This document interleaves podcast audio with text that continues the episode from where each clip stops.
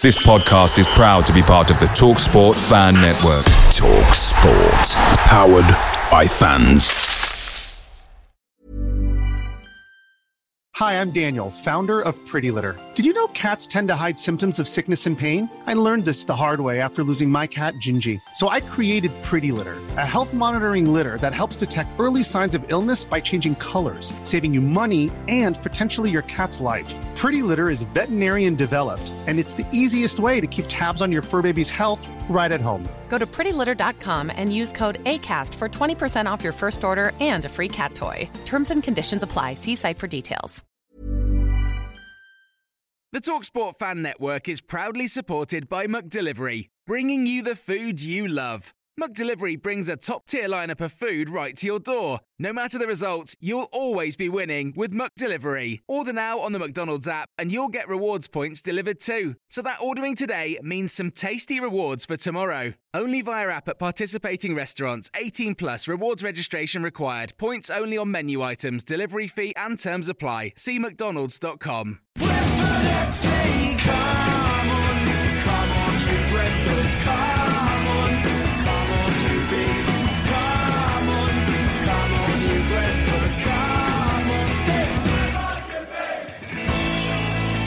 This is the Beesotted Pride of West London podcast, and it's brought to you by Anything Is Possible, AIP.media. And I'm Billy Grant, and I'm sitting here in the virtual joint with a bit of Christmas cheer. The weekend has gone, the weekend as well, the weekend has come, and the weekend is gone. It was a very good weekend for the Bees because we actually we got points. We got three points in the bag. Watford came down to New Griffin Park on Friday night. We beat them 2 1 with a last minute winner. You can't beat a last minute winner. And then we celebrated for the whole of the weekend and I chilled and I relaxed and I just hung out. And now the weekend's over and we've got another match on the horizon. We've got Manchester United coming to the fore. And I thought I'd sit here and I'll just shoot the breeze with my man Laney. Laney, how are you? Yeah, I'm good, Bill. Yeah, as you said, perfect start to the weekend. Friday night under the New Griffin Park lights. It, it sets it up deliciously, doesn't it? You, you, you, know, every everything's still ahead of you, and you, your team's already won. So, yeah, all good. It was a good weekend, busy one, um, but thoroughly, thoroughly enjoyable. And looking forward to uh, Man United coming down if they can uh, raise a team.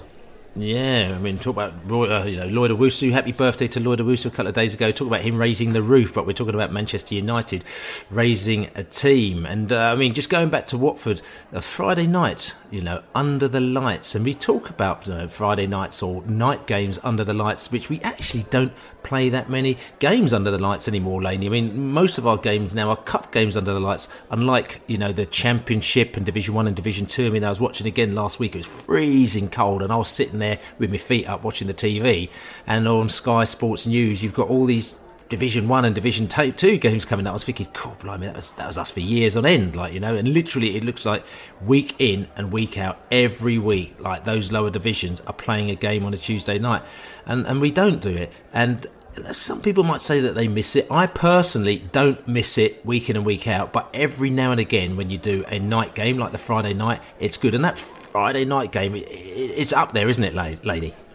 Oh, they're, brilliant. Yeah, and that's, I mean, people complain, rightly so, in a lot of cases, that the TV scheduling and the fixture swaps um, it, it, ruins things for uh, you know travelling fans um, and home fans as well that have made prior arrangements. But it does give us those kind of Friday nights, Saturday nights. The Sunday ones they can they can do one. Fewer fewer of those as possible, but yeah, we are gonna we are gonna see our games move for TV, and um, if it gives us more Friday nighters, then then then bring them on because yeah, they're they're they're very good. You know, just gives us a couple of couple of drinks after after work for a lot of people, and you know you can you can get uh, relaxed and ready for the match.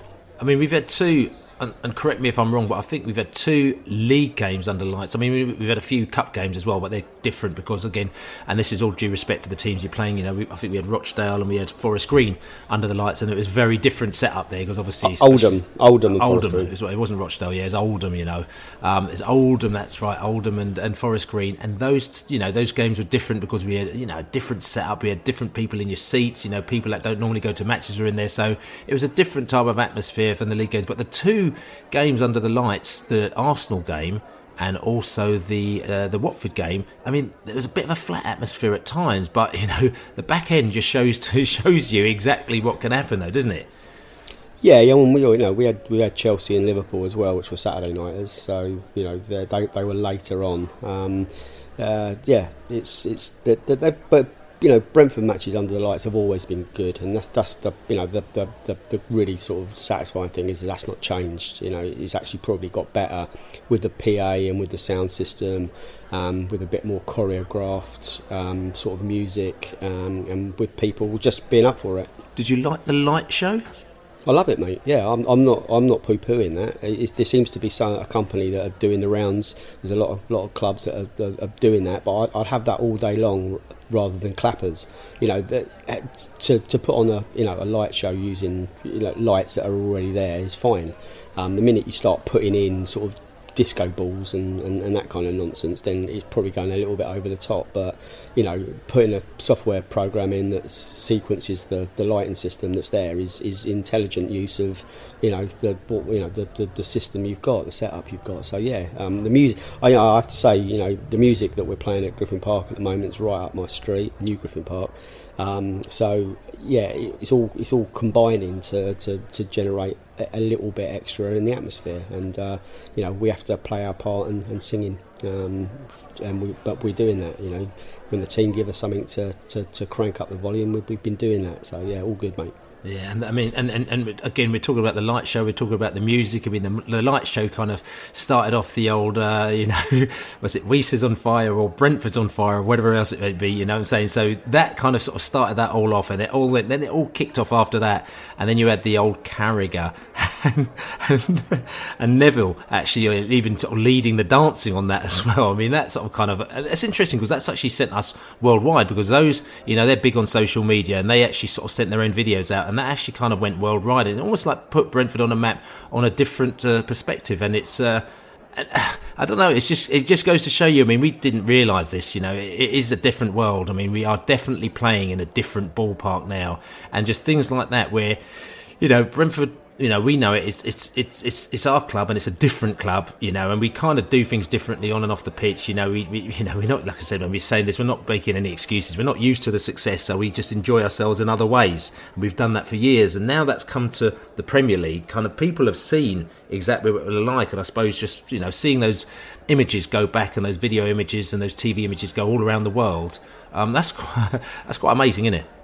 Yeah, and the track, you know, the Gala "Free from Desires" is, you know, it's, it's a it's a bit of a classic, and uh, to see that resurrected, I know it's I know it's kind of an England thing, but um, it's it's yeah, it's, it's, it's, just good. It's just, I mean, I, I wouldn't tire. I wanted I wanted that to carry on because watching all four stands just jumping up and down and going bonkers was was was was excellent. You know, it was a it was a night that I, I won't forget. And you know, the game itself wasn't wasn't brilliant, but the last ten minutes put put it right up there. You know, it's uh, it's you know we we talked about making new memories in the new stadium, and, and, and Friday night was all about doing that. So yeah, more of that, please like I said to you, Carragher and Neville were jumping as well. And like I said to you, Reese is on fire, the Gala track as well, which has uh, become one of the Brentford playlists. And like I said to you, I was uh, fortunate to have enough to meet uh, Carragher and Neville before the game. I did an interview for Friday Night Football, which went out live on Sky about oh, about 40 minutes before the start. So if you recorded that and you want to check it out, you should do that. But you know, we talked a bit about, talked a little bit about Fulham, only a little bit. I talked a little bit about QPR because obviously they're not getting the profile you know, as as much because they're down in the sort of in, in the in the in the in the in the championship as such, and also we just talked a little bit about Brentford and you know where we are where we are, where we are, where we are now as well. So, like you know, it was a heartfelt interview, and they were well, they seemed very interested as well, and they seemed very excited about Brentford at the final whistle as well. And like I said to you, Neville or Carragher said like they love coming here because of the atmosphere and the way the fans get behind it, and they know it's a smaller club, but they just like our vibe. So I think you know, job done as far as we're concerned.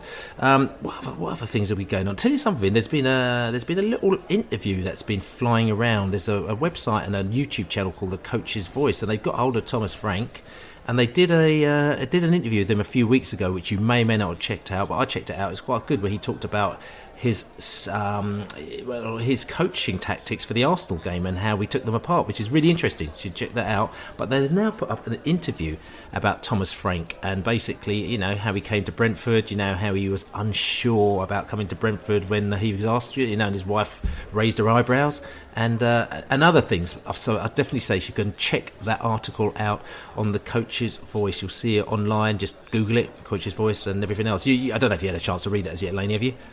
No, I haven't. I will be checking it out. The other thing we have to mention that um, the news from Friday was that Rasmus Ankersen's going to leave the club at the end of this year, which um, you know we couldn't let that pass without uh, just acknowledging that everything that Rasmus has achieved. Um, you know, it'd be a bit petty for, for us to raise the fact that there was significant uh, resentment when he arrives, but I'll mention it anyway because it's a fact. Um, but what he's what he's proved um, since he's been joint you know director of football with with um, with Phil is that that his his knowledge, his friendship, and his in his ability to kind of help Brentford push the the envelope and find incredible players um, and help with our ability to compete at the top top, top table. It, we, we couldn't have done it without him. And you know, I, I, said on the tweet, all good things come to an end, and this is one of those moments that something really good is is, is, is ending. And we just wish him well um, from for what he's going to do in the future. And I'm sure he'll stay close to, to Brentford because we all know once once Brentford's in your heart, it's uh, it, it, it, it, never leaves. So uh, he's always welcome, um, and he's uh, he's been a good friend to us. So uh, yeah, good luck, good luck, Raz. Yeah, good luck, Rasmus. Again, a friend of Beesotted, as uh, as we do. Like I said to you, you know, we're lucky enough to be a you know a small enough club. And again, I talked about this on the Carragher and uh, and the Neville piece on Sky. When I said to him that directors of football came down the pub and they chatted about Brentford, you know, and they did it on our podcast as well. You know, you could check it out, prideofwest.london. It's really, really interesting, you know, to have your directors of football down the pub with you, drinking and having sort of 60, 70 fans in front of them, telling them everything. And the fact is that, you know, to be honest with you, I called them, what, three days earlier. And I said, look, you fancy coming down the pub? And they said, yeah, all right then. And both of them came down there, and Rasmus was, you know, perfectly gentlemanly enough to come down have a laugh with us, sit down, talk for three hours, chat to fans afterwards. He really enjoyed it. You know, I talked to him a lot, you know, after the games, during the game. He came on and did that thing for me with the Euros where we both went head to head when England were playing Denmark. And, you know, I did the interview for Sky and he did the interview for Sky and he was there sitting wearing his, uh, his Norwegian kind of horns on his head, you know, before the match. And we had to do the match afterwards and uh, the interview afterwards, the game as well. And obviously we'd beaten them and he didn't have any horns on his head after that because they had lost. But, you know, listen, you know, know, to be able to do things like that, it just goes to show you that you've got humility.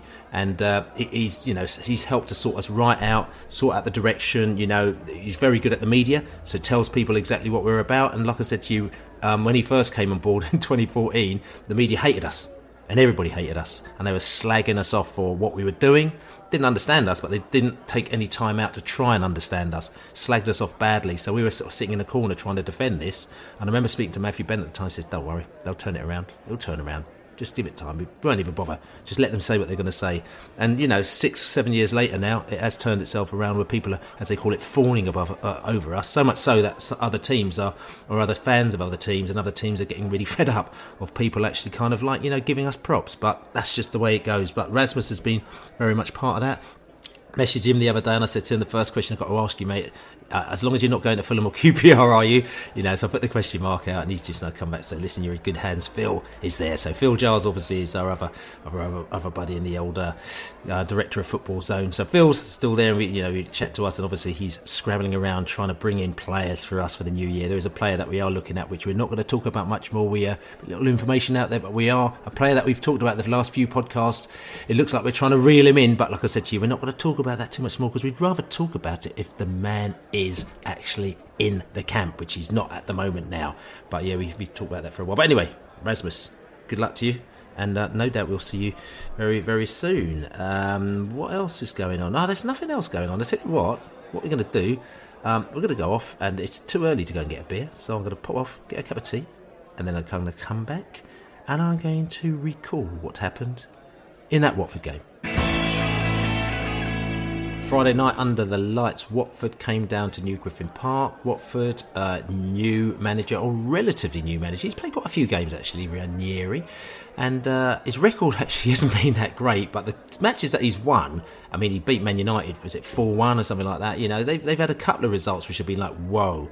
So you've obviously got to watch out for them. They've got a strike force which, when they're on fire, they can score goals, but, you know, we had Will, the spreadsheet winker, Will all Allsopp before the game, and he said to us defensively, they can be got at. So if we're organised and we're doing our business and we take the chances when we create, we should be able to have them. But anyway, look, we could talk about the game, but first of all, I think let's go back to the fans after the game in the pub and in the stands. Let's hear what the Brentford fans and the Watford fans had to say after the game. Mate, what a penalty. Respect to the guy, pressure, never in doubt, tucked away. What a what a win, what a win. And deserved, I think, although we left it really late. I thought we had a better team all the game. Um, but didn't really expect. Thought we might get a draw 2 1. What a result. We, we escaped with a win. Keyword there, escaped. Escaped with a win. Okay. First half, not not not good. Second half, much better performance. Thomas not afraid to mix it. So joyful to be here. Sets us up for the weekend. What a what what is better than three points on a Friday night? We, we had a real go at them the last 20 minutes, last 30 minutes, and the goals were coming. A fair play to players like Janelt. Janelt's playing left centre half and he kept pushing. The Nørgaard started pushing, and they did not like the pressure. And the ultimate result was the bees got a beautiful three points. To do it in the last minute was uh, was gorgeous. And when you look at the game overall, uh, we didn't give him many chances. I know we didn't look great in the first half, but we really kept them down to very few chances. And uh, and you know we, we took out. We really built. You know, middle of the second half, we started building and building and they couldn't cope with us. And uh, yeah, we came out winners and goodbye Watford Wankers. Janelt.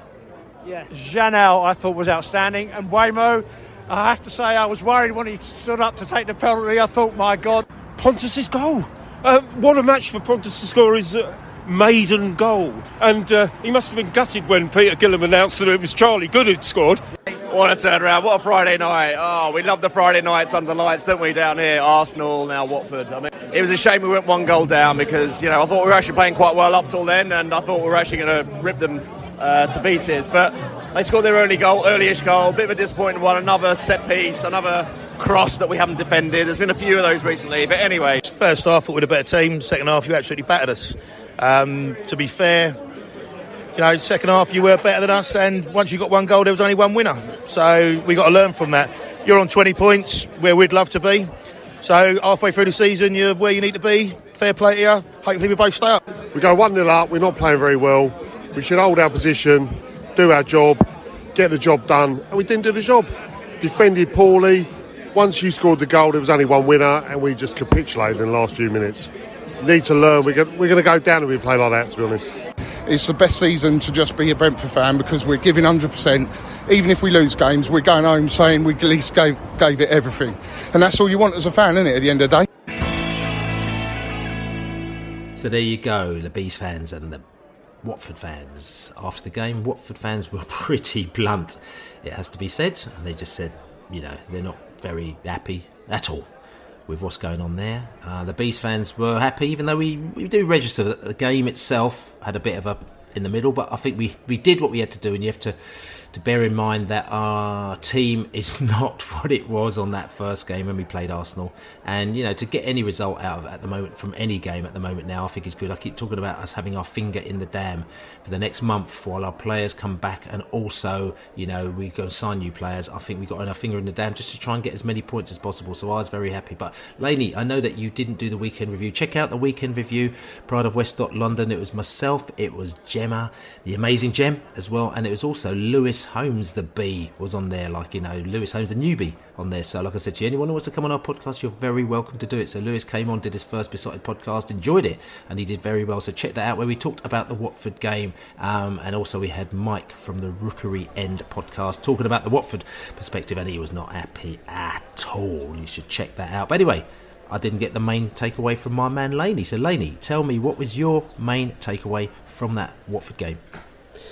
Well, my main takeaway is the fact that this team never ever give up. Um, there's they they never they never accept defeat. I don't think. Um, and the other, you know, part of that is the fact that we've we've just carried on. Um, and not not really complained too much about the crippling injury um, situation. We've we've missed big big players. You know, Ajer, Tony, you know Tony with COVID now, and we've we've just carried on. You know, we've had injuries and then we've got illness. We've got you know you know positive negative tests. Um, and we, we've we've just fulfilled our fixtures. We've we've got our heads down, and we've and we've done everything that's been expected of us. Uh, and we we picked up some really really critical points. You know, two two wins and a draw, and the, the, there's the defeat at Tottenham, which you know can't be forgotten about. But you know, in the bigger picture, uh, that's that's that's fine. It's going to happen. Um, so yeah, it, it, it it shows that, as I said, the spirit in this this this team and in the squad is is exceptional, and they they will you know they'll just they'll go to the wall trying trying to get something out of it. Um, they yeah they they just got a never say die attitude, and you know long may that continue, and it'll probably make that be the biggest biggest element of keeping us safe this year. Yeah, maybe so. And I have to say, actually, on the pre-match podcast, myself and Laney have to apologise for not highlighting the fact that actually Canos was going to be out that game for a yellow card. And the reason why, like I said to you, listen, games are coming thick and fast, and we, you know, Sunday, Monday, weekend review, we've been doing all these podcasts, and you sort of put your head down a little bit, pull away from the football a little bit, and uh, because the podcast actually was recorded a day earlier than we normally do as well, we kind of all the information that we collate, we just didn't quite get it, so we just apologise for that. So uh, people are really confused. They're thinking, is he playing or is he not? So it doesn't worry about that. But to be to be fair, we um, don't say we didn't need Canos, but we showed that we can play without the players that we need. Obviously, we we you know we, we, we got a result without Tony. You know, we've got a result without Ajer. You know, we got a result without Raya. We got a result without Canos. So you know, it's not only we don't give up, Laney, but it just goes to show you that those players are, are learning and they're getting stuck in and they're they're doing what they have to do, isn't it? Hundred percent, yeah. As, I said, you know, they, they they're a credit to the club and, and to the to the unit, and you know, it's uh, we're going to find out whether the Man United game's going to go ahead. I would have thought later on today, um, but it, it, it's one of those. You know, as that's why I mentioned the fact that we've we've we've taken the. You know, Ivan Toney is a, you know the mo- one of the most. You know, on, he is one of the most important players that we have, and we've just we've just cracked on without him. So uh, you know, hopefully United are going to do exactly that. They're going to have to cobble a team together by hook or by crook and fulfil the fixture. I think it's, it's only the only right thing to do. Um, we had a situation last year, if you remember, with Bristol City, um, you know, where it was very contentious. You know, it was it was they didn't they obviously didn't want to play a fixture because they were they had injuries and it was you know with COVID as well. But you know, United are a, are a big enough club and a big enough squad, and they've got enough strength and depth to, to, to field a team. So um, hopefully it's game on Tuesday night, Bill. Yeah, fingers crossed. So like I said to you, if you were listening to this podcast, hopefully we're going to time it right that the game will be on. We've actually held back recording this podcast, trying to get some news as to whether or not the game is going to be on and off. And we're still recording it now, and the game is on at the moment now. So, like I said to you, we're going to hold off until we, as much as possible. Uh, but hopefully, unless they call it off at the last minute or the you know the last day within six hours or twelve hours of the game, you know, this podcast will mean that the game is on, which is all good. But anyway, we've talked about Watford from our perspective, the fans' perspective. Also, we're going to go to our statistical genius. His name is Will Allsopp, otherwise known as the spreadsheet winker, uh, down to the Nottingham Forest fans who weren't happy with us using figures to actually work out what the hell we're doing because we haven't got that much money. Uh, or we didn't have as much money as them, anyway. So, anyway, Will, the spreadsheet winker, is going to give us all we need to know about Watford.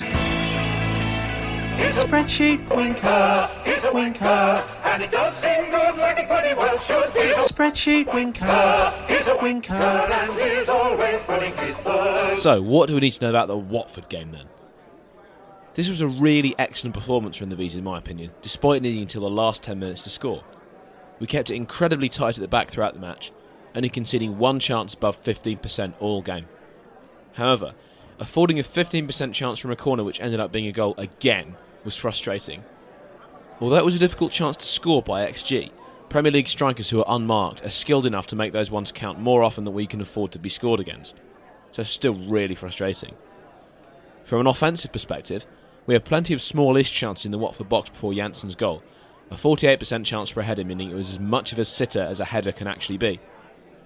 That's his first goal from 2.29 xg this year, nearly three times the amount of XG that Yoane Wissa has managed for his two goals. So it really was about time he scored. And Bryan Mbeumo's penalty was his third goal this season from just over 5 XG, meaning he's still got a few more goals before breaking even with the chances that he's had. So there you go, Will Allsopp, the spreadsheet winker. And uh, it's interesting because he, listen, we looked at the game and we were all going, oh, that's a bit, that's a bit, oh, isn't it? Oh, that game was, oh. But, you know, from his point of view, looking at the figures, he just said, look, I'll not be funny, defence was good, didn't, didn't give them very much. Attack was clinical and it was good. You know, we scored the goals. Okay, the goal was scored late on. We could have scored some a bit earlier on job done. You know, very, very professional performance by the Bees. So I suppose you can look at it two ways as to whether or not it is a pleasing on the eye performance or whether or not it's a job done performance. And I think the the thing that we can say on the Watford game was it was job done. You know, uh, there wasn't really any stage other than the goal that they got, which was like, well, how the hell did that happen? But after that, there wasn't really any stage that you thought, tell you something, we're going to get done here. They're going to score another goal. You know, we're we're, we're, we're, we're being outclassed here, like like we did against Burnley, like we did against Norwich, even against Newcastle. At times, you thought, cool, you know, this is this is this is heart and mouth type stuff. Was it, Laney? No, no, I was dis- really disappointed with Watford. Um, they, you know, they, were- they were gifted a goal by our, our defence or, you know, our static, um, you know, zonal marking system. They, they, they, they seem to have unlocked that, and uh, and they they just tried to shut up shop. I think, um, and it, and they knew they knew what was going to come, um, and come it did. And it, it you know, I, as I said post match, I, I when we equalised, I probably would have pressed the stop button there and taken the point, but you know, to, to go on and get the three was, was just incredible. Um, and that's that's what Thomas Frank does to them. You know, they'll they'll we could have lost that trying to win it in, in, in the last couple of minutes. That get you know that that might happen to us later on in the season as well, where we had the point in the bag and we still go for the win. And I'm sure that will be chucked up. But you know, it, it taking the gamble is is is what is going to hopefully uh, get us over that sort of safety line. We have we have to take points when when they're there. Um, and uh, yeah, I, I just, it, as I said, it, it, made for one of the most memorable nights um, I, I can remember at the new place for sure. I'm going to ask a question, um, Laney. We- We've played nearly every team this season so far, and the teams that we don't have to play, probably Southampton, may be the one that's going to be in and around the, you know, in the in the bottom half of the table. Okay, because you know we've got obviously Man United, we've got you know Man City, we've got Brighton. You know they're all doing well. You know, and then I think up to that time, then we'd have played everybody. Now I'm going to ask you, okay, let's take ourselves out of this one because it's not fair, I don't think. But other than us, three worst sides? Question mark. Um, looking at what you've seen so far, because you know I think things have changed as we start to play uh, certain teams out there. And you know, what do you think are the three worst teams? Taking Brentford out the loop because I think it's you know it's not fair to put us in that loop because let's just eliminate ourselves out of 19 teams, three worst. Well, you know, it's difficult for us to say that because you know we've we played Norwich and, and Burnley who and, and Newcastle who, when they played us, they looked all right, but obviously they're not. You know, uh, Newcastle got got, done four 0 yesterday. Uh, Norwich now are back into that can't can't buy a win, can't buy a point, um, and then Burnley, um, although they've got a game in hand, uh, they are losing every week again. So They did draw um, on draw at the weekend though, didn't they? Nil all. yeah, but they're just not they're not getting you know they're not getting maximum points. They've, they've not really they've not kicked on Ah. since they beat us. Well, they're on ten. They're on ten. They're on ten points now, um, and they're ten points behind us. And so that's a, that's a long that's a long catch up. But But I'll ask a question, Laney. So, do you think that they were they were there for the Brentford? yeah, they were. They, well, they were. They uh, we allow teams to play, and you know that's that's that's that's kind of like the, the negative side of the where we play. We're open. We're honest. We, we you know, when we, if we get a lead, then sometimes we try and protect it, and that's like any team would do that. Um, you know, Leeds again. They're another team that just they just they just lose. They lose and lose and draw all the time. Um, they're, they're not winning games, um, and we won we won two of our last three, um, or of our lot, yeah, the last four, uh, and that's that's again. It, it doesn't matter how you get them. Sometimes it's just the fact that you are getting them, and other teams are, are really struggling to do that. So yeah, I mean, worst. It's, it's difficult to say because, as I said, on, on, on, on the days that we played and they've looked decent, but week in, week out, they are clearly worse than us. So, so I'm going to say, so three worst sides, just, just in your opinion, other than us, just take us Well, out of the loop. N- Norwich, Leeds, and uh, Burnley. it's interesting you've thrown Leeds brilliant in there. So I've got to say, lady. So if anything is possible, I'm going to ask you the question: Would you have taken a win at Leeds where they didn't equalise in the last minute, or would you have taken a last-minute winner against Watford and you can only take one of the two? No, I'll take the winner against Watford. It's it's you know I, I it's it's fine. I'm not going to overthink that. We got a point at Elland Road, which is still cracking. For, you know, we'll we'll we'll forget the circumstances. A point was fine, and then three. Um, it was important. we but it's important but, we followed but, it up. But, Laney, but the argument I'm just saying to you is that you could have got a point against Watford and No, no, three I get, I get Leeds. it. No, I, I understand the question. It's just I, I, it's Watford, what the win at what against Watford, surrounded by more Brentford, and having the Friday night, I, I thought was was was bigger than uh, than Elland Road. Okay, okay. Just quickly, just just go back to that Watford game. You know, the Brentford. You know where we were good at. We stole the ball from Watford uh, quite a lot. Okay, we created goal scoring opportunities from the flanks. We were effective at creating goal scoring opportunities from set pieces as well, and we were strong at finishing. Where we let ourselves down, we were aggressive. Uh, we dominated possession and we crossed the ball a lot. You know, as for Watford, they stole the ball from us a lot as well, and they created opportunities through individual skill because we said they've got good players. You know, they created uh, opportunities from set pieces, but they gave the ball away a lot, which the Watford fans were really unhappy about. My mate CJ was actually in the in the south stand. He told me I didn't even know he entered the game.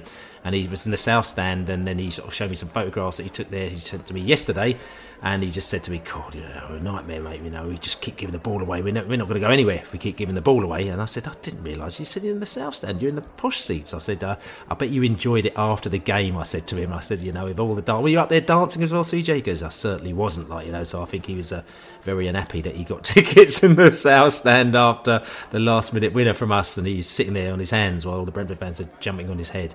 Um, and they also give away a lot of free kicks around the box as well. So that's kind of where it was at for the game there itself. So um, look, we got the result.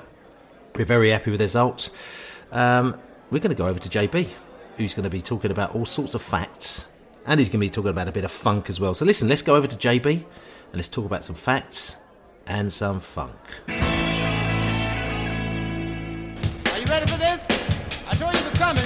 Who? JB. And he's ready to sock it to you one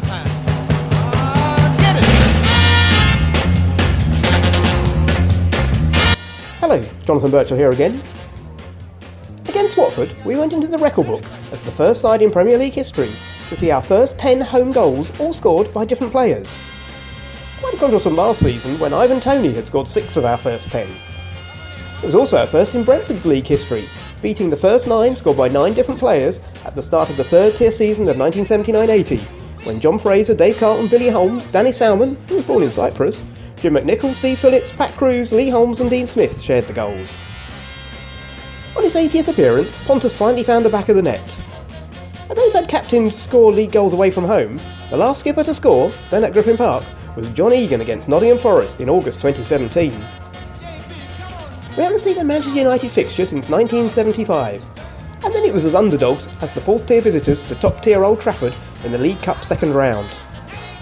The United team that day included future Bees manager Steve Coppell and Stewart Houston, who had become our record outward transfer when we received £55,000 for him 20 months earlier. A record fee that would stand for nearly six years.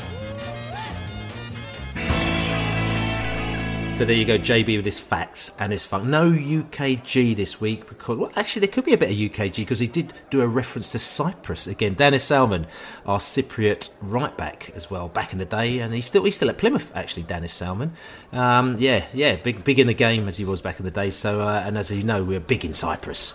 I don't know. If we're big in- Ayia Napa. Yeah, that's right. That's right.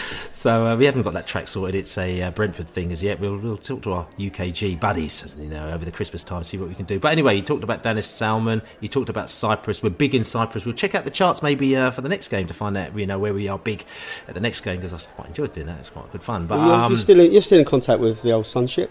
Yeah. Ceri Sunship. Well, he lives right beside the ground, actually. Yeah. Literally right beside the turnstile. So uh, you know, he might be able to do it for a laugh. You know, Sunship, if you don't know him, he's a big UKG producer. He Did Flowers and he did, you know, Check One Two, and he did loads of other stuff as well. Did loads of stuff with, with me for with Craig David and Mis-Teeq as well. Produced their first and second single and half the tracks on the album as well. Good bloke. But he lives literally on Braemar Road, right beside the ground. So if you go there, you probably hear his studio pumping out with We the some, UKG. we've had some good we've had some good days with him, haven't we? He's a lovely bloke. Yeah, yeah, yeah, we have to as well. He did some stuff with Steve's DJ Steve's as well, and the the Corrupt FM crew as well. Because I suggested that they should actually go together and do some bits and pieces because there's a Brentford link there.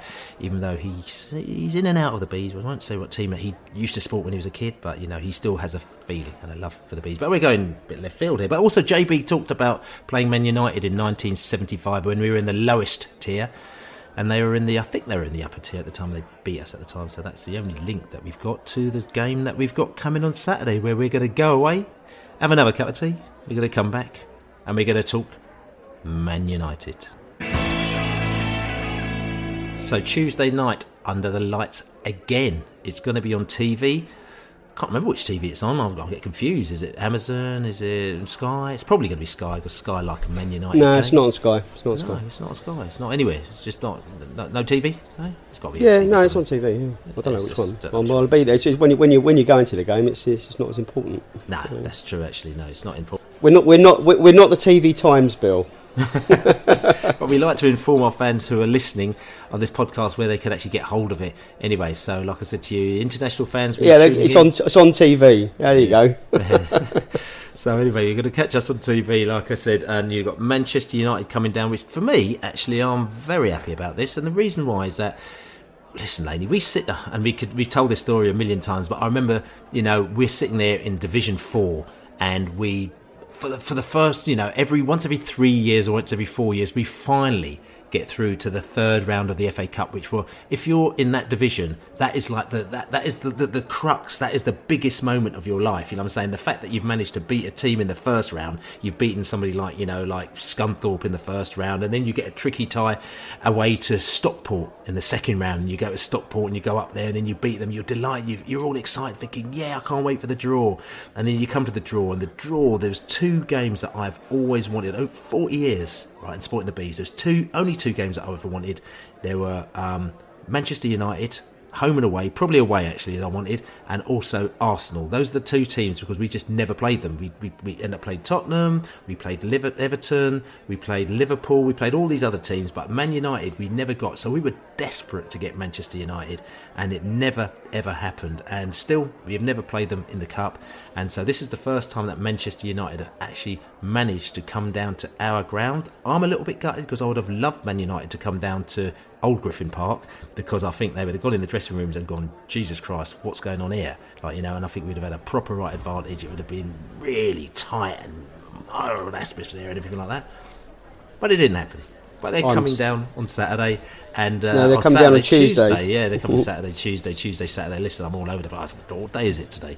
Um, they're coming down on Tuesday, and uh, I'm really, I'm really looking forward to it. As we said, if you're listening to this podcast now, uh, we presume the game is on because we're, we're holding off as much as we can do. Manchester United at New Griffin Park. How's that for you, Laney? Mate, I am so excited. Right, w- right there in front of me, I'm going to be stood there, looking down on that pitch, and right in front of me is going to be one of the best players the world has ever seen, Phil Jones. He's going to be right there, mate. Yes. No, I'm sorry, Ronaldo. Sorry, Cristiano Ronaldo. Sorry, mate. A bit, a bit confused. Um, yeah, right there in front of me. Well, you know, it's it's when, when he was. I don't think it was not one Brentford fan that didn't say the minute he signed for Man United, he's coming to Brentford. That was it. Was you know in the same way that we're going to get you know Man City coming down as well in in, in, in not so long time. Uh, we're going to have all of that played out in front of us, and yeah, it, that th- these are the pinch yourself bits. Yeah, we're not going to get we're not going to get too uh, dreamy and just kind of go. You know, it, it, we have to go out there and, and play them at football and try and win. But it, it's an incredible fixture, um, and you know we're, we're we're so fortunate to to have got promoted and um, be playing them as equals. Uh, I'm, I'm going to say this, and again, this is with all due respect. I'm not disrespecting Manchester City, but Manchester City doesn't have the same vibe for me. I have to admit, you know, okay, we've played them quite a few times. We beat them in the FA Cup 3 1 in 1989, the time we got to the uh, quarterfinals, and we played Liverpool in the quarterfinal. But it's not only that, it's just, I don't know. I don't know whether or not it's just because, you know, I know Manchester United got a lot of money and, you know, they buy players for like 80 million pounds and pay them about 3 billion pounds a week and all that. But putting that aside, just the, just the Manchester City kind of just like, you know, I've got disrespect. Just it's almost like listen. Of course, you, it's like the Monopoly game, as I say to you, where you you you've got the Monopoly board and you just basically can buy all the houses and the hotels and everything like that because you've got all the money and you can just do it all. Of course, and of course you're going to win because if you're going to buy the whole Monopoly board, then of course you're not not going to win, are you? Like you know. So um, this is not a bitter thing, but I'm just sort of thinking it's like for Manchester City, you sort of think it's almost like there's slightly no contest with them because they've just got literally they could just pay as much as they want to and buy as many players that they want to because it's like it seems endless the, the amount of money that they got. So it, it just doesn't seem as much fun like you know and that's probably my sort of kind of second division lower league kind of thinking where everything should be on equal parity and give everybody a thousand pounds and let them see what they can do with that type vibe which where I'm which I'd love for us to do but you know it's never going to happen in the football game. But Manchester United is different because they just from what they've done in history and bringing up their players through the youth team you know you know you you know Beckhams and all that kind of stuff, and just you know just adding to the England squad. Obviously, I go to a lot of England games.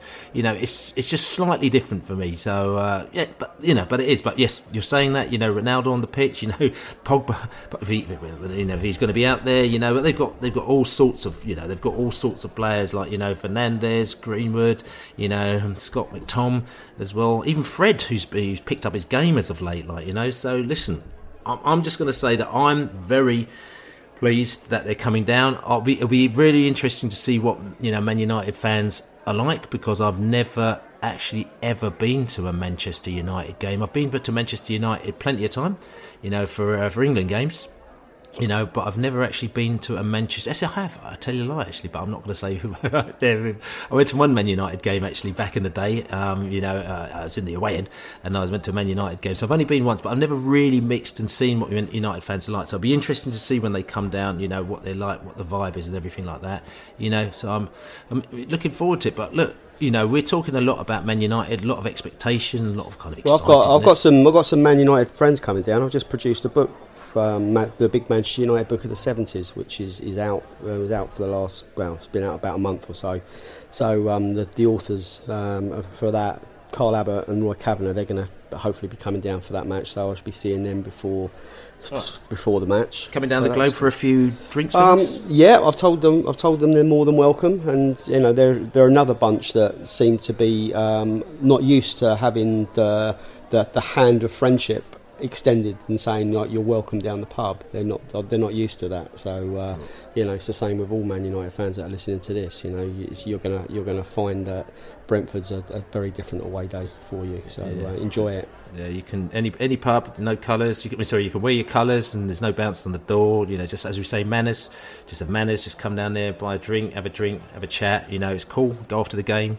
You know, whoever wins wins at the end of the day. But like I said, you also check out Ian Westbrook. He has a pub guide in the pre-match preview, which is going to come out probably Tuesday morning. You know, it might even come out today on a Monday as well. You know, so check it out as well. It's got all the pubs. There's about 20 odd pubs, 20 plus pubs in the Brentford area that you can go to as well. So you Man United fans, just go down there, just listen, just enjoy yourself, man. It's it's cool. Liverpool fans and the and the Arsenal fans, everyone like that, they were really confused when they came down because they were all trying to hide their colours and everything like that, and trying to sneak in through the back door. We're like, what are you doing? Just walk in and just just enjoy enjoy enjoy your afternoon like a normal person because that's that's what we do, like you know. So which is all good. But anyway, yeah. So like I said, you, fans are coming down, but uh, which is all good. But uh, listen, we're going to go over to Andy, Andy Mitten from United Do We Stand podcast.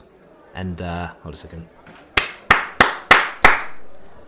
But anyway, listen, yeah, talking about Manchester United fans coming down and Manchester United fans giving us a view on United, we're going to go over to Andy Mitten. He's from the United We Stand blog, podcast, everything. Like you know, they actually like they're they're the dons on Manchester United. Been going since 1989, so they've been going what, a year, a year, a year more than we have. Like you know, so proper Proper, proper fanzine, proper Yeah. fanzine. Yeah. Proper fanzine as well, like you know. So it's really good to have him on board.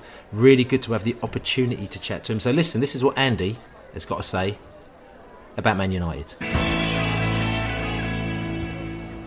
Hello, Brentford. Hello, Beesotted. I'm Andy Mitten and I edit the Manchester United fanzine United We Stand. I've done that since uh, 1989 and I first visited Griffin Park about 10 years later to see uh, a game which was nothing to do with Manchester United.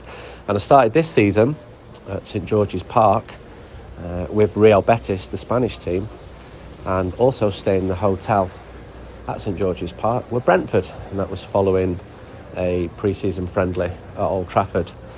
So we're looking forward to the first ever game at your new ground. Maybe I shouldn't say this, but after Man United played at Watford a couple of years ago, I stayed near Brentford and I walked past the new ground on the way back to my hotel. And being a bit of a football ground geek, I went to take some pictures and got asked by security what I was doing and told to uh, clear off. So I've been to your ground, just not seen a game there yet.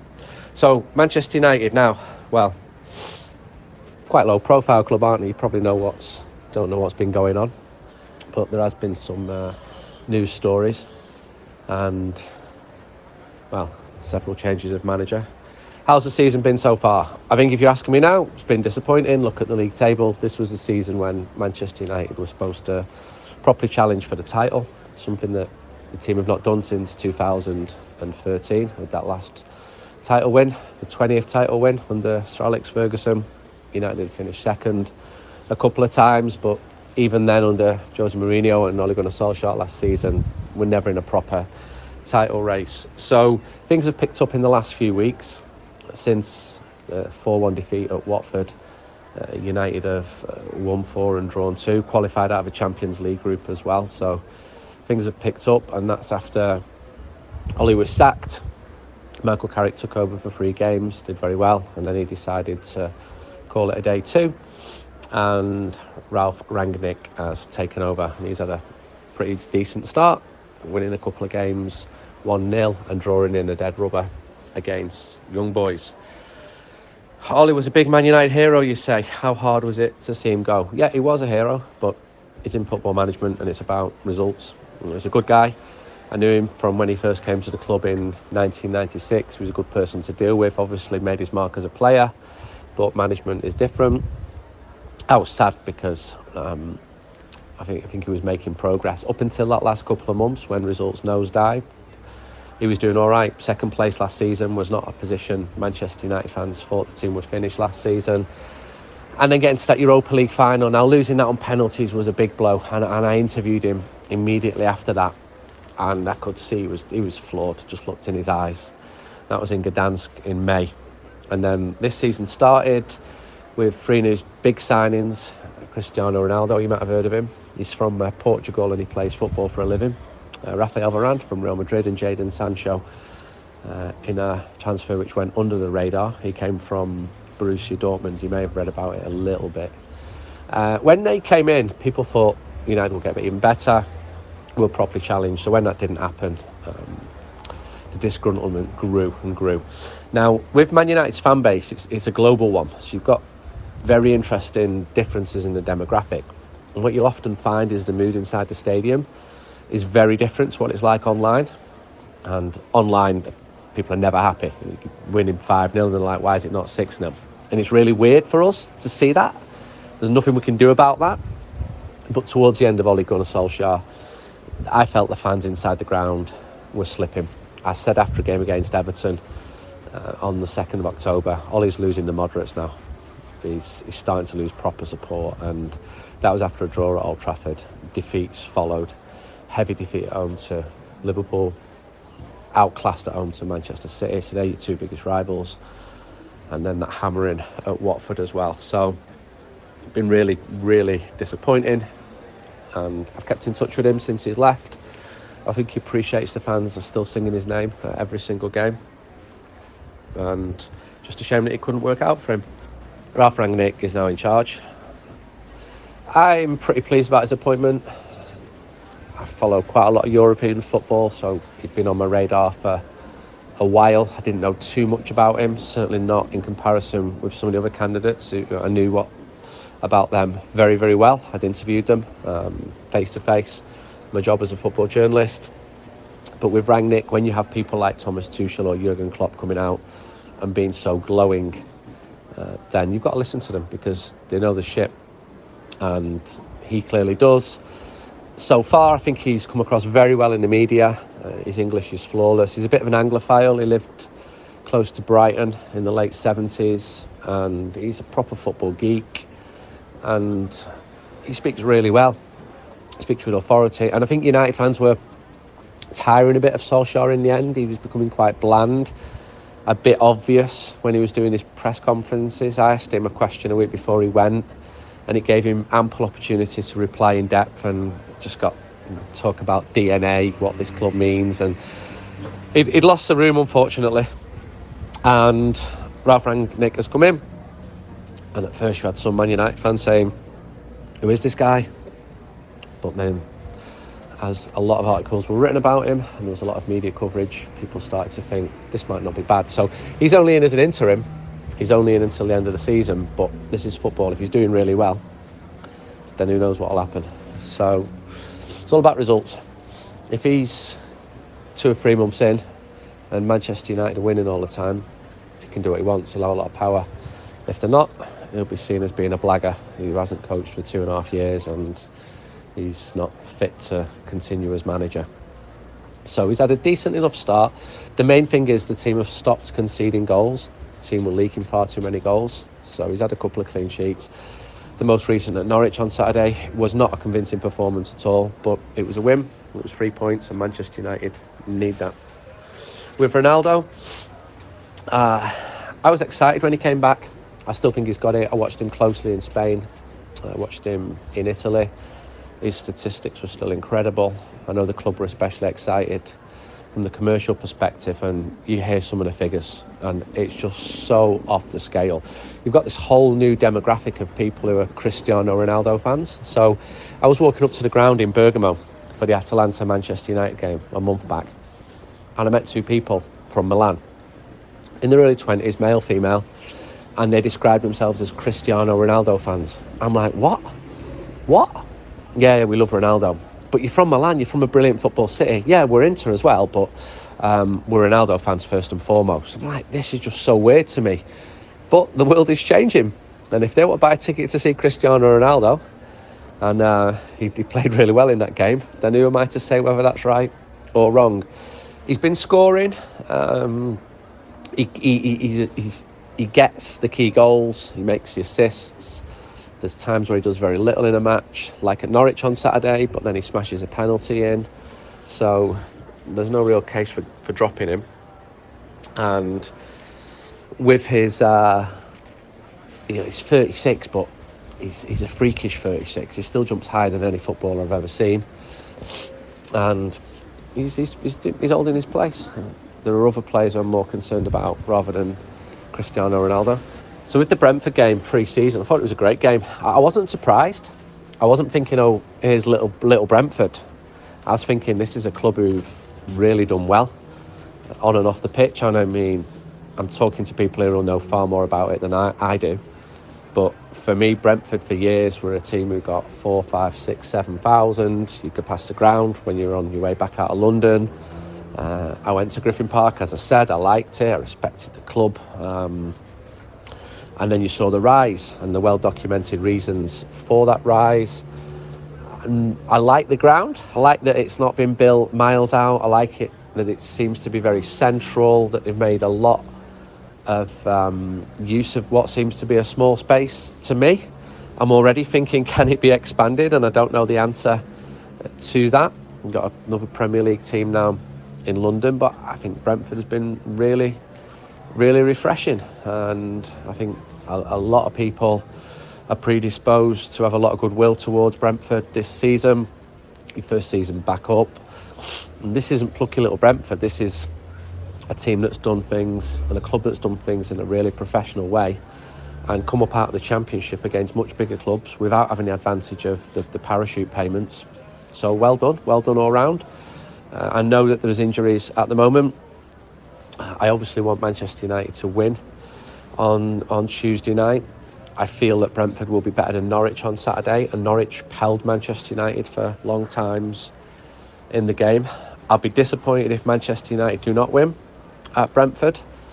I just will be. I think if you're Manchester United, you've you've got to be getting a result against a mid-table team, and I'd say the same at Old Trafford. But that's not to detract from my my respect that I fear and for the Brentford fans who followed the team for years. But it's been brilliant just to rise and come up and see your team playing in the Premier League. And I'm interested in questions like were there any growing pains? Are you looking at the person next to you thinking, where were you two years ago? Uh, I don't know the answer to that, but that sort of thing intrigues me. You're selling out every week, your average crowds are going up. Um, it seems that there was a big consultation with the fans as the stadium was being built, so I like that, but this is an area you know far about, more about than, than I do. Prediction for the game? Oof, really hard that because we're not that good. We're not that good at all. So I'm going to go for the Bees. One. Manchester United. Two. Been nice talking to you. What I'd say about Beesotted is it's my first time speaking to you, but it's a fanzine name I've known for years and years and years, and I think that's fantastic. And that's the reason I've done this because you can imagine with Man United, there's no shortage of podcasts, and I could actually spend my life doing podcasts for free. Unfortunately, I can't go to the bank manager and say I can't pay the mortgage this month, but I have been on loads of podcasts. So I do respect the old school fanzines, and Beesotted was definitely one of them. So I doff my hat, doff my cap to the old school Brentford fans, and looking forward to the game. And then back at Old Trafford, and hope to see you in West London soon. All the best.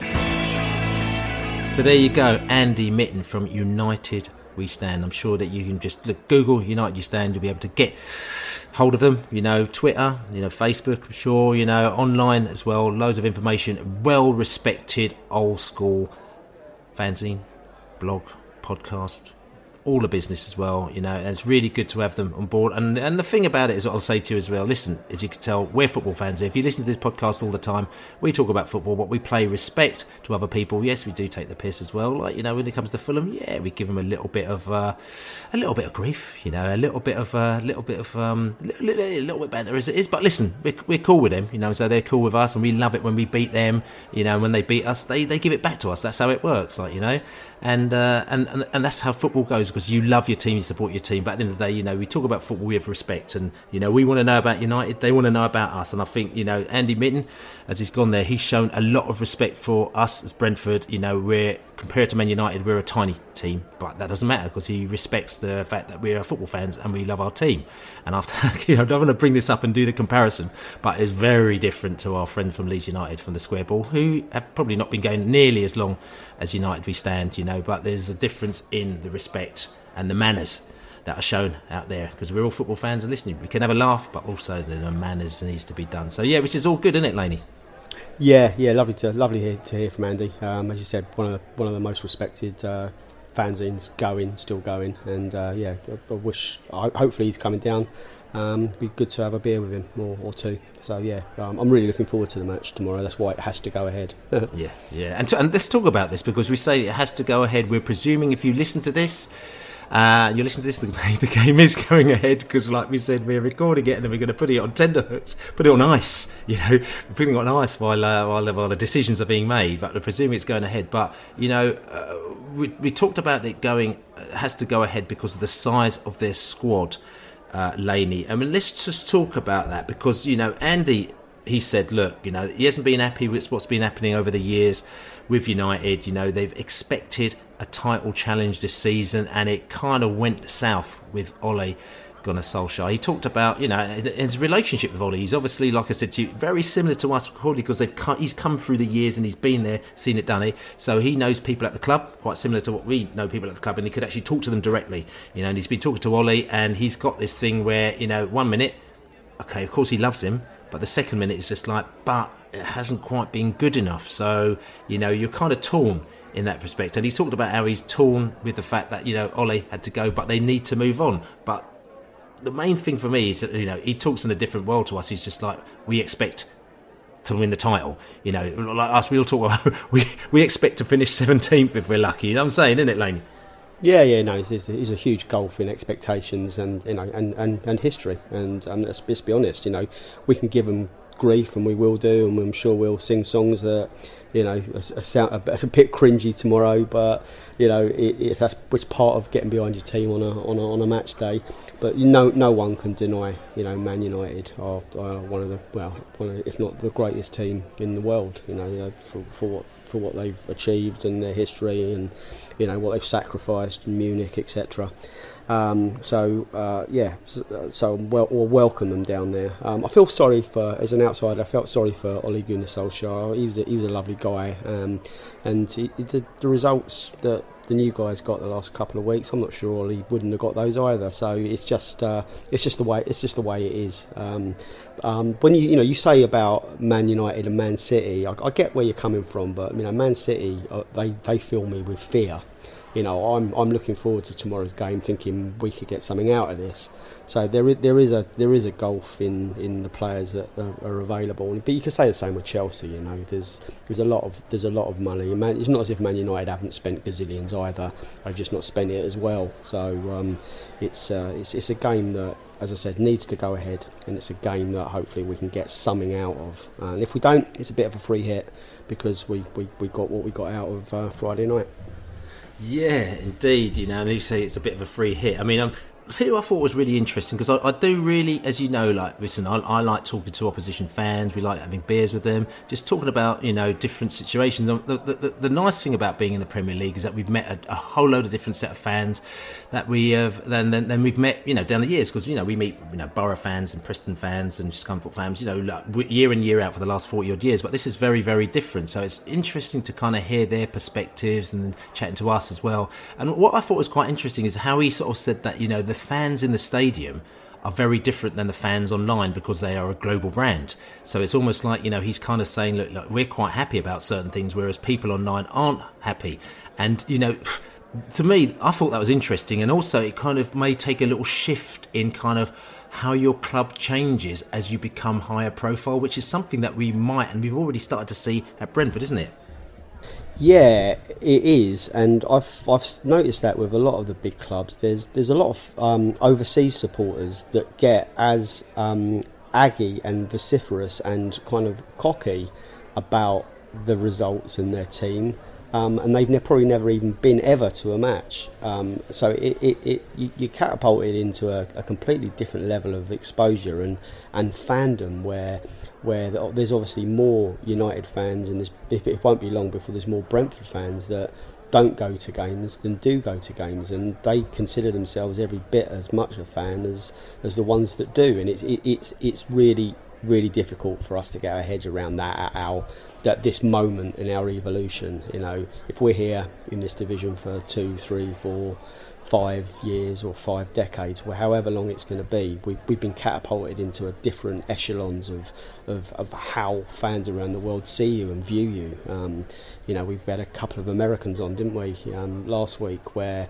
you know, we're becoming, match day is becoming part of their day, where they get up and they probably put a shirt on and they get ready for the match. And they they, you know, they may never, ever, ever come to Brentford but the game is beginning to mean as much as, as, as, as it is to us. And, you know, you can belittle that um, and you can say, you know, game's gone, um, it's only the fans that go, but, you know, it's it's that it's the ability to have grown and we've got to do it with style and you know I think Brentford uh, the DNA and the way we do things will, will hopefully retain a lot of a lot of the core Brentford bits to the you know the reason we, we all love us, um, and that, and that's that's the reason you know you mentioned Carragher um, and Neville. They they've they've witnessed it. I, I I'd go as far as to say they're a little bit envious and of, of what we've got, and they they seeing them dancing around on Friday night is is their their moment to kind of share in it. because there is so much positivity going on around our club. So yeah, it, as I said, it's it's, it's different um, and it's, it's, it's, it's, it's unusual, and uh, I'm, I'm kind of enjoying it at the moment. There'll be times when, when it when it's not so much fun, but um, yeah, interesting times, Bill. Interesting times indeed. So listen, we've listen. We've heard from Andy. You know, we've had a little chat ourselves, but we're going to go over to Will Allsopp, the spreadsheet winker, and he's going to do his statistical rundown on Manchester United. Spreadsheet winker, he's a winker, and it does seem good like it pretty well should. He's a spreadsheet winker, he's a winker, and he's always putting his foot. So, what do we need to know about Man United then? This game will be a story of whether or not Ronaldo scores. And so far in the Premier League, he's scored 7 from 8.4 xg. He gets massive chances in the opposition box every match. Averaging 0.7 xg per game is absolutely superhuman return, and is much, much higher than their second top scorer, Bruno Fernandes, who averages 0.18 xg per match. Despite being painted as struggling against Norwich on Saturday evening, they amassed 2.18 xg, with 1.47 of that being from Ronaldo in the final 15 minutes of the game. As a team average, their opponents create 1.71 xg in the average match, whereas United create 1.41, which puts them six places below Brentford in the Justice League. Much has been made of United's lack of pressing intensity, that this is definitely going to change under Ralf Rangnick. They've allowed an average of 13.88 passes in front of their defence before making a tackle this season, but this dropped to 7.57 against Norwich, much lower, and lower than the Bees' season average. They've lost four games this season when they've been outpressed by their opponents, so if we can get at them and press high, we can certainly carve out opportunities to score. So there you go, Will Allsopp, their spreadsheet winker. Man United. Now you don't want to say it's a one-player team, but Ronaldo is is. I mean, the Will's just told us there he's phenomenal, and it's kind of like you know if everything's going. Tell you something, it kind of reminds me of like sometimes with us when we were struggling last season, and you used give the ball to uh, to Benrahma, and all of a sudden Benrahma something out of the blue, and he just scores a wicked goal out of the blue. And I think you know it sounds like that with Manchester United, where something out the blue where Ronaldo needs to just, you know, he just does nothing for the game, but all of a sudden it's bang and he just scores goals out the blue where he's not meant to score goal, and it's it it makes such a difference if you've got a player like that in your side. I know it's very very easy to say, you know, oh god, if you've got a player like that, then you're going to be great. But the fact is that it's not because on the flip side of it is that that player, if that player is the one that's creating more than they kind of should be, you, you, you know you put you you've got to throw question marks in and around about your team. And again, I'm saying this not as a disrespect to Man United or putting them down. I'm just saying these are some of the things I think that Andy was saying, where he's saying we're not quite good enough. We're not quite good enough at doing certain things. So I think that you know Ralf Rangnick is going to be coming in to try and change things to make sure that they're actually kind of like kind of like motoring in all the different areas. So they're actually creating the chances that they should be creating and making the moves that should be creating. Because somebody like Ronaldo in their side, if he's scoring when they're not doing these things, what's he going to be like when he's doing it? It's going to be quite it's quite worrying, isn't it, Laney? Yeah, it's really worrying. Um, I'm not going to belittle myself or embarrass myself and try and. I'm not, not going to even slag him off. You know, it's a, it's a masterclass what he, what he what he does in most games, um, and uh, hopefully, you know, it's it, and it's going to be the highlight of a lot of Brentford players' careers that they they'll be able to say that they, they played against Cristiano Ronaldo, and it's not it's not it's, we're not making mugging ourselves off or m- pretending we're Mickey Mouse. You know, he's, he's he's probably one of the three or four best players the game has ever seen, and and he's and he's he's down at. Uh, he's in TW TW8 tomorrow, um, and it's it's it's the stuff that you pinch yourself about, and I'm going to enjoy every minute of it. I hope we can keep him quiet. Um, but it's unlikely we will for, for 90 if he if he if he starts. So uh, yeah, it's a it's a it's a moment that I never thought I'd ever see. So I can't wait to see it. Yeah, we've also got you know there's other players like I said coming down. We've got Harry Maguire with his head's massive. You know what I'm saying? So do you, do you think his, his head's going to fit down the tunnel, or do you think he might have to go around the outside and come onto the pitch, Laney? Um, I think it was a good job you're not at Griffin Park because there's no way his, his head would fit through the tunnel back at the old place. I think it's we've had it uh, part of the part of the, uh, the the planning permission was to have a Maguire width tunnel. so uh, his head his head is fucking massive. Like, yeah. You've got, like I said to you, Fred's uh, he's upped his game since uh, Ralf's come in as well. So you know he's getting absolute dogs abuse from a lot of people out there, and they were laughing. But the fact, you know, not being funny, but these players are still, you know, good players. I'm sure that Fred would probably do a job in the Brentford team. You know, so like I said to you, we can't we can't look at people like that. You know, we can't look at players like that and put them down because they've got a great team. People like Marcus Rashford as well. You know, Greenwood in the side. You know, they've got they've got a lot going on. I mean, just looking at Man United and you know where their strengths are. They're very strong at creating chances using through balls. Okay, they're very good at counter attacking as well, and also creating long shot opportunities. You know, they attack down the left. They like to keep hold of the ball with the possession, short passes. You know, they attempt through balls very often as well, and they control the ball in our half as well. And they are aggressive as well. You know, but where their weaknesses are, and this is where we can get them. Like you know, counter attacking. So they don't like that at all. They don't like set pieces at all as well. Well, we got you know, well, we probably all right with us unless we managed to set up, uh, sort out our set pieces. You know, and our, our set pieces have gone to pot a little bit. You know, you need to sort of kind of sort that out. You know, individual errors. They quite a lot of individual errors, and also defending attacks down the wings, long shots, creating chances from the op- opponents. They're not great at stopping them from doing that, and they're really weak at fouling in dangerous areas as well and avoiding offside. So look, you know, we can get at them. The thing is, though, things are changing because obviously with Ralf coming in, he's changed the Man United side. As uh, the Winker said, you know, they're already sort of better at pressing than they were against Ollie. You know, so we need to kind of you know keep our game because that's you know that's where we're really good. You know, so if we can keep the pressing game up, and if they're still not quite used to it, maybe we can get them there. But it's going to be a tough game. There's no shadow of doubt. Even though if the game is on, they are going to obviously have some players out, which they would have rather have played against us, isn't it, Laney? Yeah, yeah, it's, it's, it's, it could have been easier. We've had a we've had a we've had a lot of uh, new managers um, to contend with, and you know, but let's see what happens with the COVID uh, situation. You know, if, if, if they have to cobble a team together, it might weaken them a little bit more. I think they I think they should, and they, they have to fulfil the fixture just like we fulfilled ours. Um, and uh, yeah, uh, we, we, we might be we might be fortunate in so much as that there may be um, weak, a weakened United team, um, but you, that's the that's the roll of the dice. We'll, we'll see we'll see what the uh, see. It's all in the lap of the gods at the moment, isn't it, mate?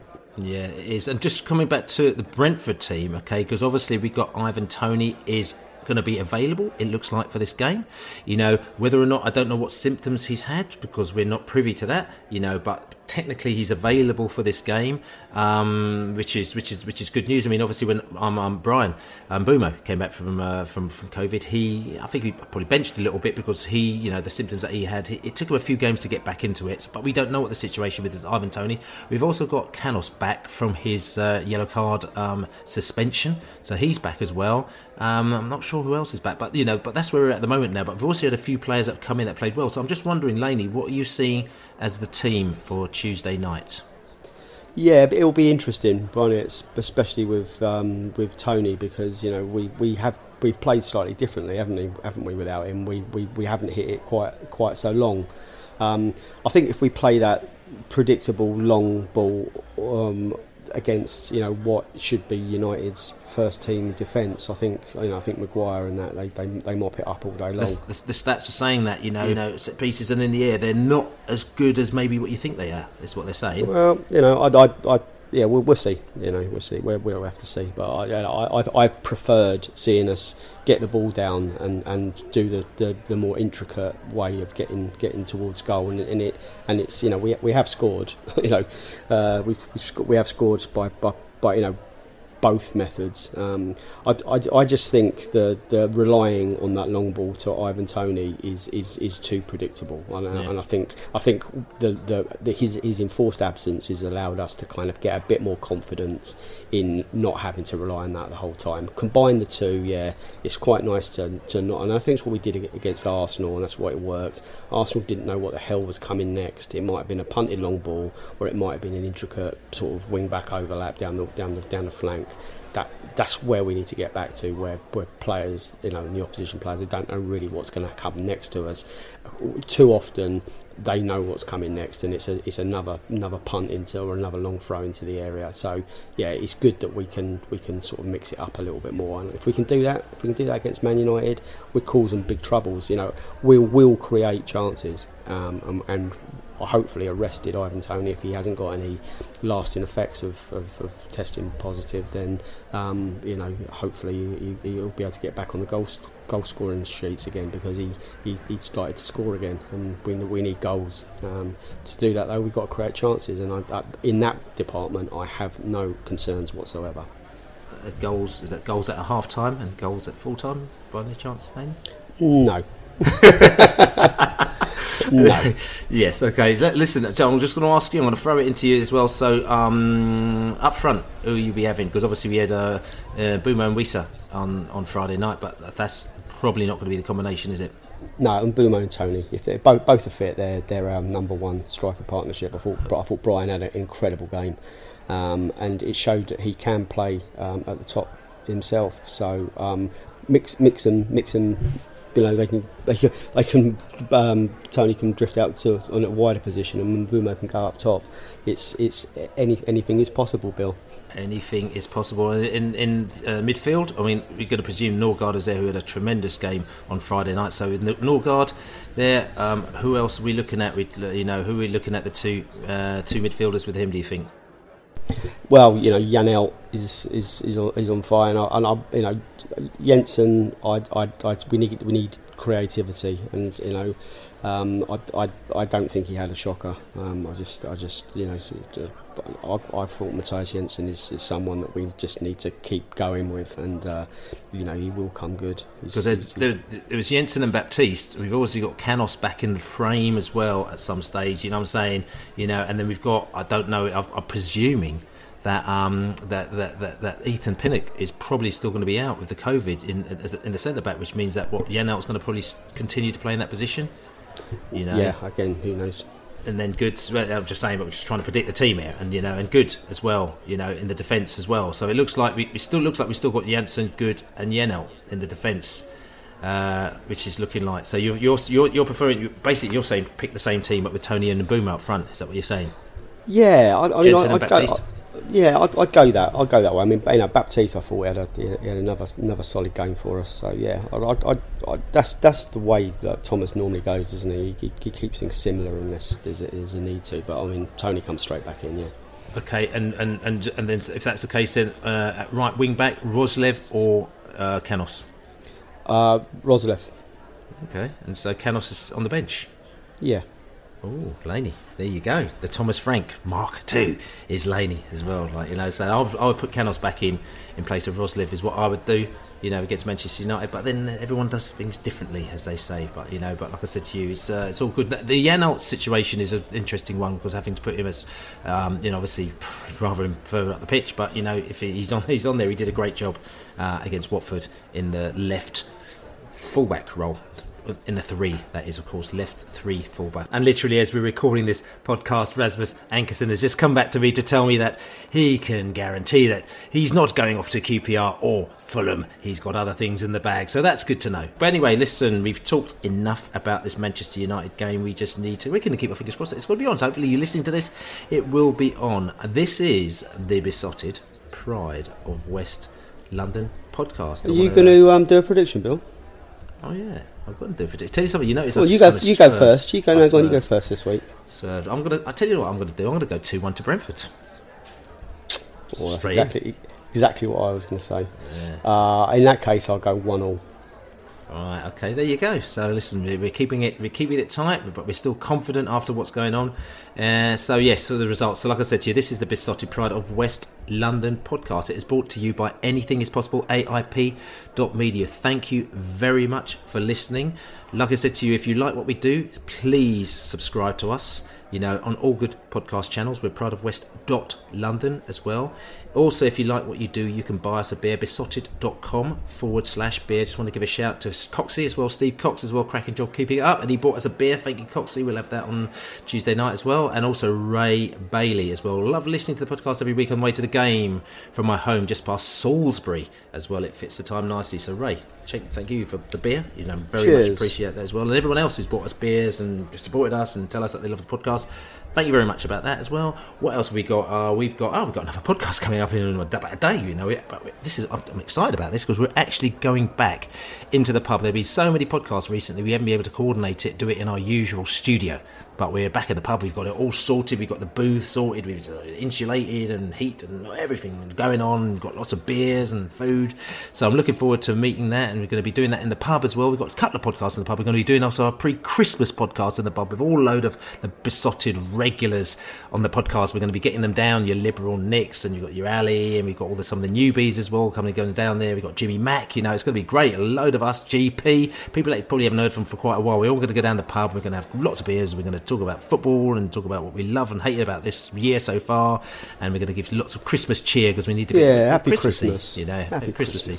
But other than that, like I said to you, I've very much enjoyed sitting down there and taking about it and having a laugh and just talking about the Watford game and looking forward to the Man United game and sitting there chatting to Laney, uh, Laney in the house. Yeah, see you, mate. I'll see you tomorrow, hopefully. I shall see you on Tuesday night, like I said to you, and very much looking forward to Man United and Ronaldo and Piper and Harry Maguire's Yes. big head and everything like that. They're coming down. Enjoy as we the say. game. Come on, you Come on, bees.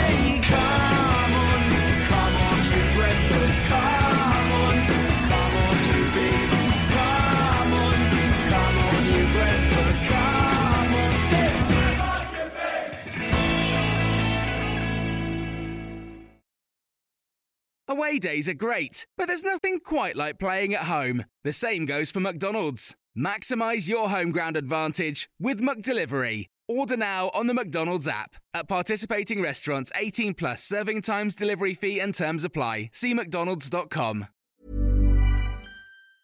Planning for your next trip? Elevate your travel style with Quince. Quince has all the jet setting essentials you'll want for your next getaway, like European linen, premium luggage options, buttery soft Italian leather bags, and so much more. And is all priced at 50 to 80% less than similar brands. Plus, Quince only works with factories that use safe and ethical manufacturing practices. Pack your bags with high-quality essentials you'll be wearing for vacations to come with Quince. Go to quince.com slash pack for free shipping and 365-day returns. This podcast is proud to be part of the TalkSport Fan Network. TalkSport. Powered by fans.